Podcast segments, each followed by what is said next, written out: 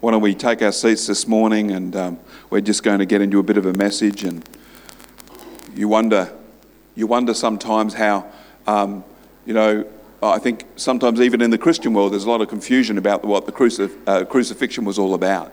And we need to unpack that a little bit. But I just felt to share this morning how, uh, um, how you know, the first, the first result of Adam and Eve and the fall in the garden was what? What was their first action? To hide.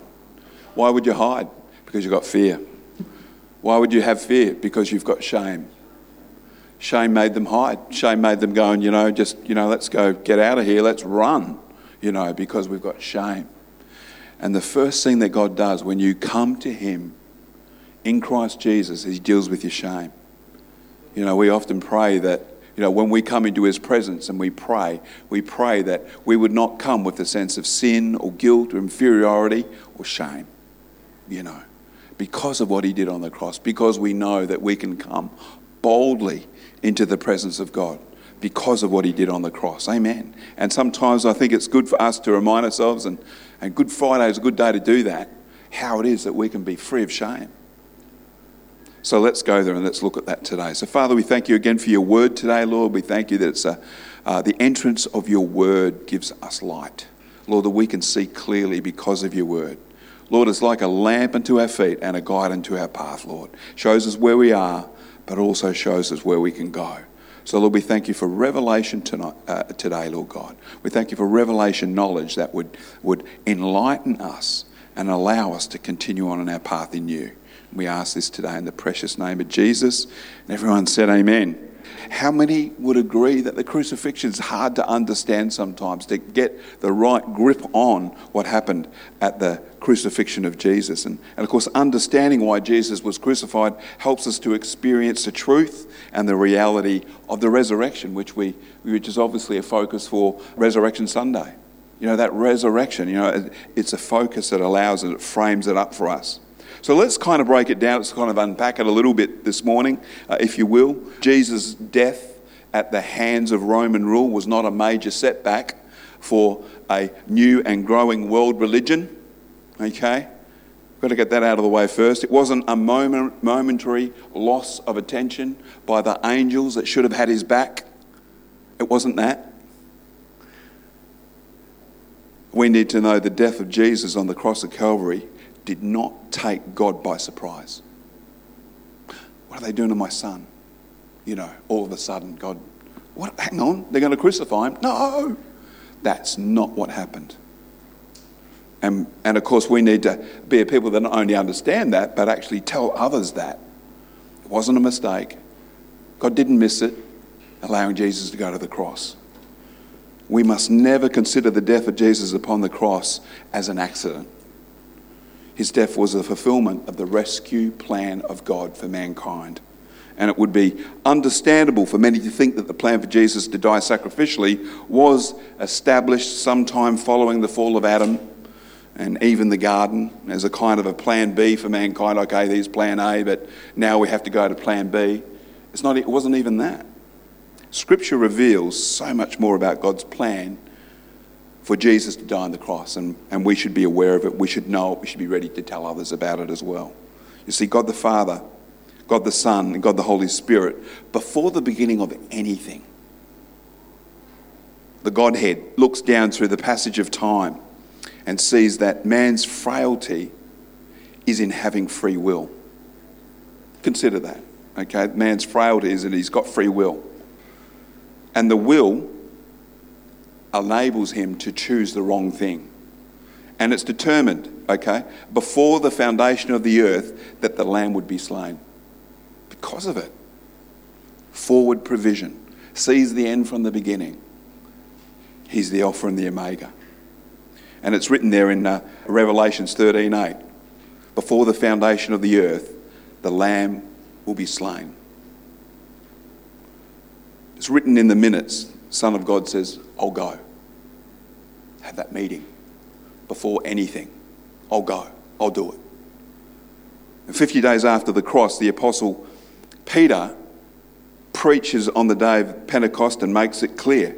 Although men did conspire together, Judas, you know, the, the Pharisees, the religious leaders of the day, the Roman government of the day, they did conspire against him. But his death was still God's plan. It's something to think about, isn't it? Acts chapter uh, 2 and in verse 23, it says, He was handed over by God's set plan and foreknowledge. Amen? Set plan and foreknowledge. He knew that we'd need a Saviour, and it was God's plan. And you, by the hands of, law, of the lawless, put him to death by nailing him to the cross. They ended up doing what God had planned, even though they were doing it out of evil.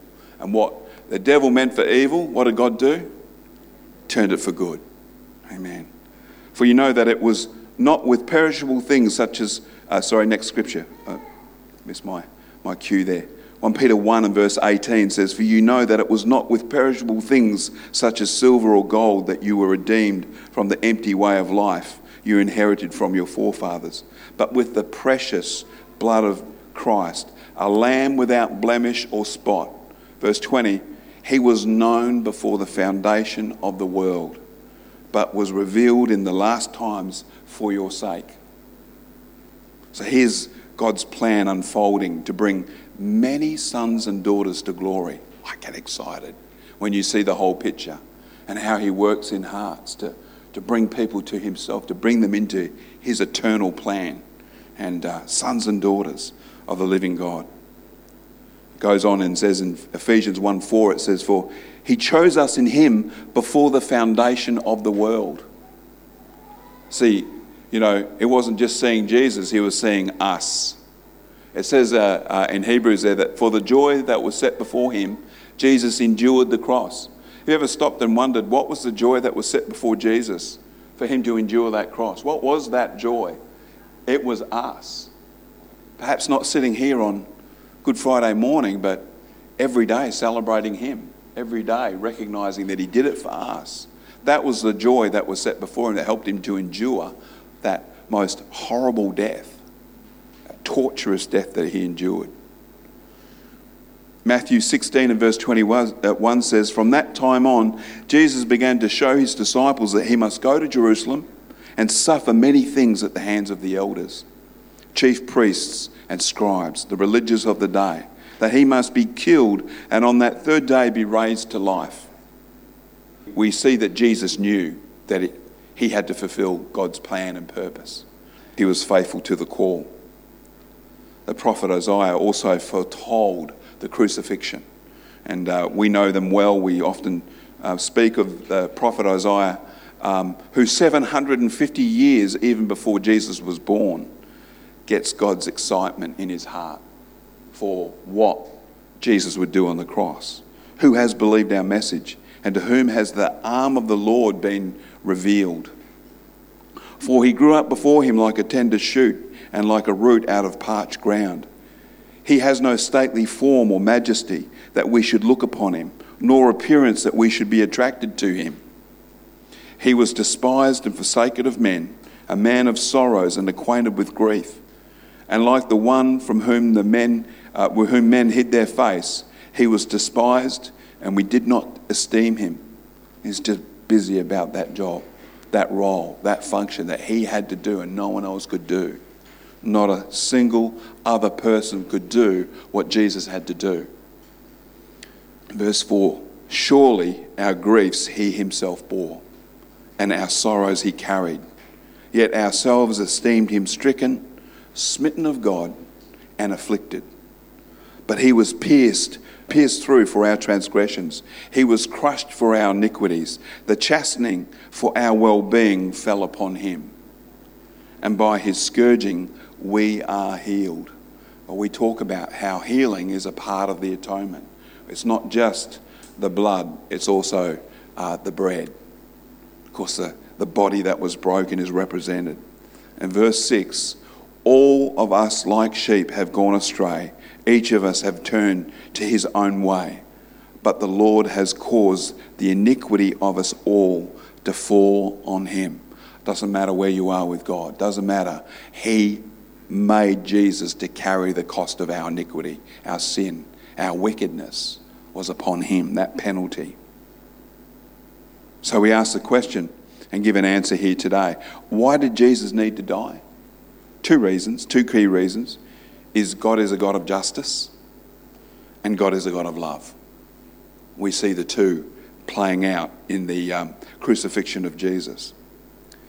The first one, because God is a God of justice, He could not let mankind off from judgment for the sin of Adam and Eve. Couldn't let them off. Just say, I like them so much, I'm just going to let this go. It's all right, Jesus, don't go to the cross. We'll just, we'll just let this one slide. Couldn't happen. He's a God of justice. The Bible teaches that the wages of sin is death. A, a, a penalty for sin had to be paid. And that's what we see in the crucifixion of Jesus. Because did not, God did not want mankind to bear the judgment of sin. There had to be a penalty paid. Because he did not want man to go to hell eternally. And in his foreknowledge, he planned for and sent Jesus. And that's what we rejoice about. Was a great substitutionary sacrifice that was made at the cross. Hebrews chapter 9 and verse 25 to 27, it says, uh, Nor did he enter heaven to offer for himself again and again, as the high priest enters the most holy place every year with blood that is not his own. Otherwise, he would have had to suffer repeatedly since the foundation of the world. But now he has appeared once for all, once for all, at the end of the ages, to do away with sin by sacrifice of himself. But aren't you glad sin has been done away with? That's what my Bible says. Sin's been done away with. And of course, the second reason that God is a God of love, and I really want us to finish on this point today. Uh, First John, verse four, uh, chapter four, verse seventeen to six, actually just seven to ten, it says, "Dear friends, let us love one another, for love comes from God. Everyone who loves has been born of God and knows God. Whoever does not love does not know God, because God is love." It's just with one of the kids this morning, and of course, with less going on this morning, you know, we haven't got our, our full contingent of congregation. As I had time to just um, enjoy our um, a mosaic at the front door there, and uh, was asking one of the little kids if they'd seen what's written here, and they sat there and read it out. God is love in pearl shell there on our little mosaic, and had a bit of a chat with them about that. But I tell you, what I want more than anything is for children and you know, right up to adulthood and into people into their senior years, just to know this is that God loves you right where you are. He's shown that He's quite willing to do away with sin and has done that in Christ Jesus and love us where we are. And that's why we as Christians can be bold to go out amongst those that we would say are unsaved or unchurched or, you know, any of those things and say, God loves you. God loves you right where you are because of what Jesus did on the cross not because, you know, of anything they've done or they deserve or they've been good enough to, to receive, but because of what Jesus did on the cross. And it says this, uh, I'll pick it up, uh, verse 9. This is how God showed his love among us. He sent his one and only Son into the world that we might live through him.